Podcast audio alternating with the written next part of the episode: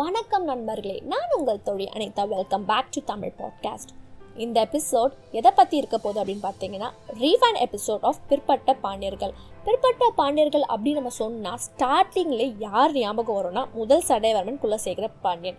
யார் இந்த முதல் சடையவர்மன் குலசேகர பாண்டியன் அப்படின்னா இடைக்கால பாண்டியர்களை கடைசி பகுதியில் ஆட்சி செய்தது யாருன்னா விக்ரம பாண்டியன் அவரோட மகன் தான் முதல் சடையவர்மன் குலசேகர பாண்டியன். இவரோட காலகட்டத்திலிருந்து பாண்டியரோட வரலாறு வந்து கொஞ்சம் லைட்டாக அங்கே அங்கே வந்து எழும்ப ஆரம்பிக்குது. அதனால தான் இந்த பகுதியிலேருந்து நம்ம பிற்பட்ட பாண்டியர்கள் அப்படின்னு பிரிக்கிறோம். இவரோட காலகட்டத்தில் சோழர்களில் சோழர் வரலாறில் பார்த்துருப்போம். இவரோட காலகட்டத்தில் தான் வந்து மூன்றாம் துளத்துங்க சோழன் ஆட்சி செஞ்சிருக்காரு. அதுவும் கடைசி பகுதி. ஸோ கடைசி பகுதினால இவரால் வந்து ஒரு சில இடத்த வந்து கேப்சர் பண்ண முடியுது.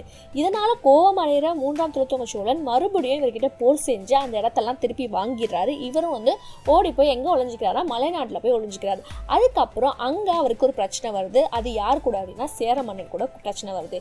சேர மன்னன் கூட பிரச்சனை வரும்போது என்ன பண்ணுறாருன்னா பேச்சுவார்த்தை முடிச்சு சுலபமாக அவங்க வந்து ஃப்ரெண்ட் ஆயிடுறாங்க. அதுக்கப்புறம் ஒரு சில காலங்கள் கழிச்சு அவர் இறந்துடுறாரு.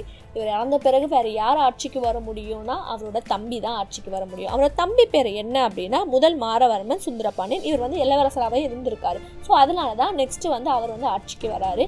இவர் ஆட்சிக்கு வரும்போது என்ன பண்ணுறாருன்னா இவர் வந்து மதுரையை மீட்கிறாரு. இவர் மதுரையை மீட்ட காலகட்டம் எப்படி அப்படின்னா ஆல்ரெடி சொல்லியிருந்தேன் அவர் அண்ணன் இருக்கும் போதே மூன்றாம் துளத்துங்க சோழனோட கடைசி பகுதி. அப்போ அவர் இறந்துறாரு. அடுத்த அங் சோழ நாட்டில் யார் வராங்கன்னா மூன்றாம் ராசராச சோழன். நம்ம ஆல்ரெடி சொல்கிற வரலே பார்த்தாச்சு. அந்த காலகட்டம் மக்களுக்கே பிடிக்காத ஒரு ஆட்சி முறை நடந்துச்சு. அதனால வந்து மன்னரும் வந்து அவ்வளோ எஃபிஷியண்டான ஒரு மன்னர் இல்லை. ஸோ அதனால இவருக்கு ரொம்ப ரொம்ப ரொம்ப ஈஸியாக போய் ஒரு சில இடத்தெல்லாம் இவர் வந்து கேப்சர் பண்ணுறாரு ரொம்ப முக்கியமான பார்த்தீங்கன்னா சோழரோட இடத்தையே அவர் வந்து கேப்சர் பண்ணுறாரு உறையூர் தஞ்சாவூர் இது எல்லாத்தையுமே கேப்சர் பண்ணி அங்கே ஒரு சில விஷயங்கள்லாம் செய்கிறாரு என்ன பண்ணுறாருன்னா அங்கே இருக்க சில மண்டபங்கள் அதுக்கப்புறம் வந்து அரண்மனைகள் இதெல்லாம் வந்து அவர் அழிச்சிடுறாரு.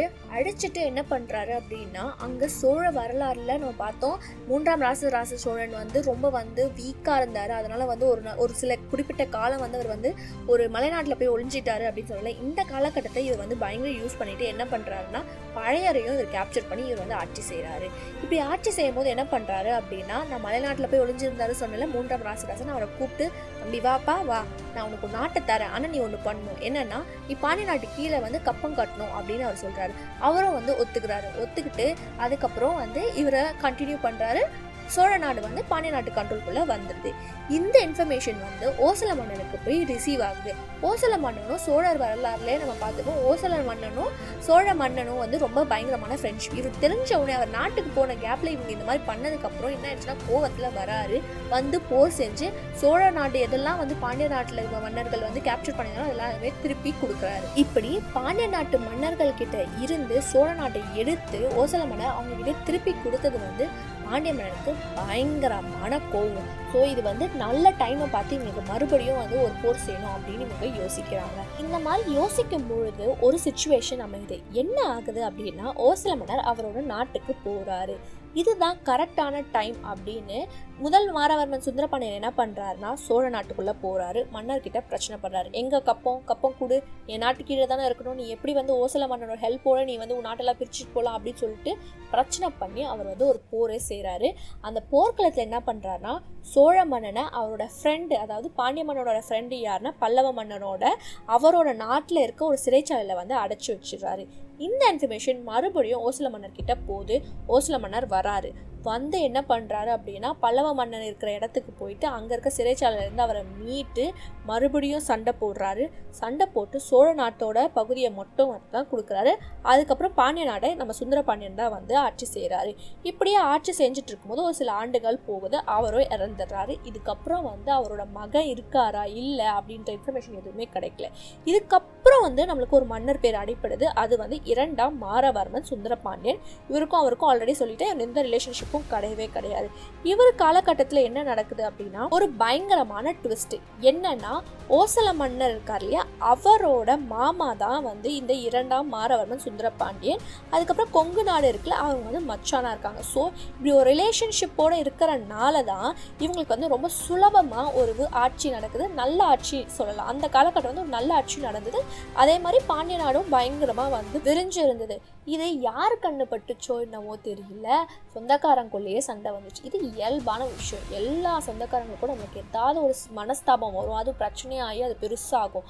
அதே மாதிரி பிரச்சனை தான் வந்து இந்த காலகட்டத்தில் நடந்தது.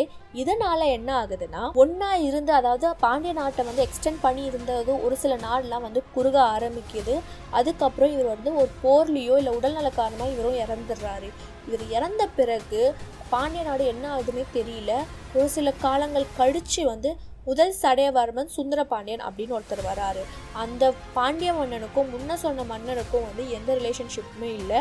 ஆனால் இவருக்கு வந்து ரெண்டு மகன்கள் இருக்காங்க. சடையவர்மன் வீரபாண்டியன் சடையவர்மன் விக்ரம பாண்டியன் அப்படின்னு முதல் சடையவர்மன் சுந்தரபாண்டியனுக்கு ரெண்டு மகன்கள் இருக்காங்க.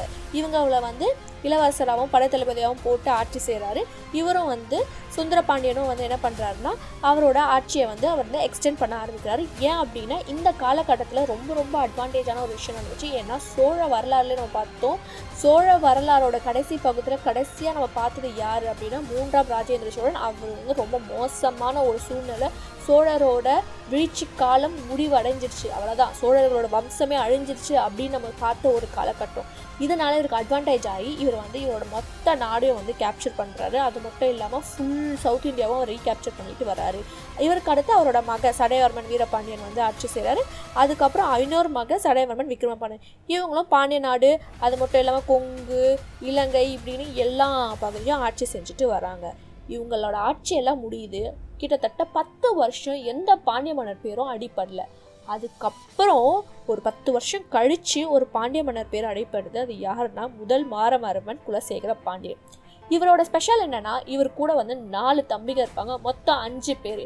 பாண்டவர்கள் மாறி வந்து பாண்டிய நாட்டை ஆட்சி செஞ்சுருந்தாங்க.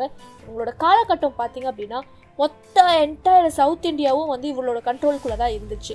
ஆனால் இவங்களுக்கு அப்புறம் என்ன ஆகுது அப்படின்னா வீழ்ச்சி காலம் அகெயின் ஆரம்பிச்சிருச்சு. எப்படி இந்த வீழ்ச்சி காலம் ஆரம்பிச்சிருச்சு அப்படின்னா இவங்க அண்ணன் தம்பிங்க ஒருத்தர் மாற்றி ஒருத்தர் இறந்த பிறகு அப்படியே மாறி மாறி வந்தாங்க. கடைசியாக இவரோட கடைக்குட்டி இந்த அண்ணன் தம்பிகளை கடைக்குட்டி யாருன்னா குலசேகர மாவலி வரைவரமன். இவரோட காலத்தில் தான் ரொம்ப பெரிய பிரச்சனை நடக்குது. என்னன்னா இவருக்கு ரெண்டு மகன்கள் இருக்காங்க. சுந்தரபாண்டியன் வீரபாண்டியன்னு சுந்தரபாண்டியன் யார் அப்படின்னா இவங்க வந்து பட்டத்தரிசி அதாவது முதல் மனைவியோட மூத்த மகன் தான் சுந்தரபாண்டியன்.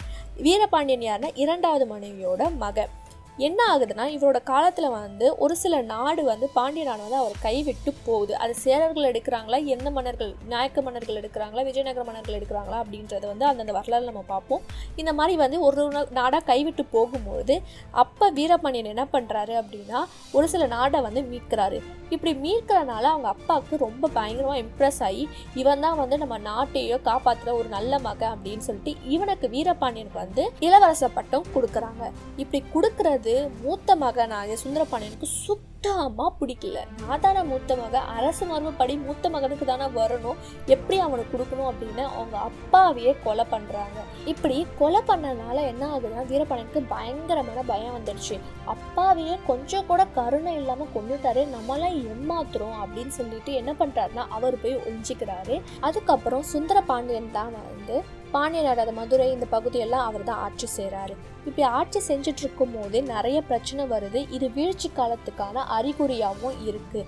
இதுக்கப்புறம் என்ன மாதிரி விஷயங்கள்லாம் நடக்குது? இவங்க எப்படி வந்து திருப்பி நாட்டை மீட்கிறாங்களா? இல்லை வந்து வேற கைவிட்டு போதா? இந்த மாதிரி விஷயங்கள்லாம் தெரிஞ்சுக்கணும் அப்படின்னா நீங்கள் உங்கள் தொழில் அனிதா தமிழ் பாட்காஸ்ட் வரலாறின் தமிழை நீங்கள் கண்டினியூவாக கேட்கணும். வரலாற்றை கதையின் மூலம் தெரிந்து கொள்வோம். இந்த எபிசோட் பற்றி ஏதாவது ஃபீட்பேக் சஜஷன் பெரிஸ் ஏதாவது நீங்கள் சொல்லணும் அப்படின்னு நினச்சிங்கன்னா என்னோட Instagram handle Tamil under school podcast underscore Anitha. இங்கே நீங்கள் உங்களோட மெசேஜ் லீவ் பண்ணுங்கள் டெஃபினெட்லி நான் எல்லா மெசேஜ்க்கும் அக்னாலேஜ் பண்ணுவேன்.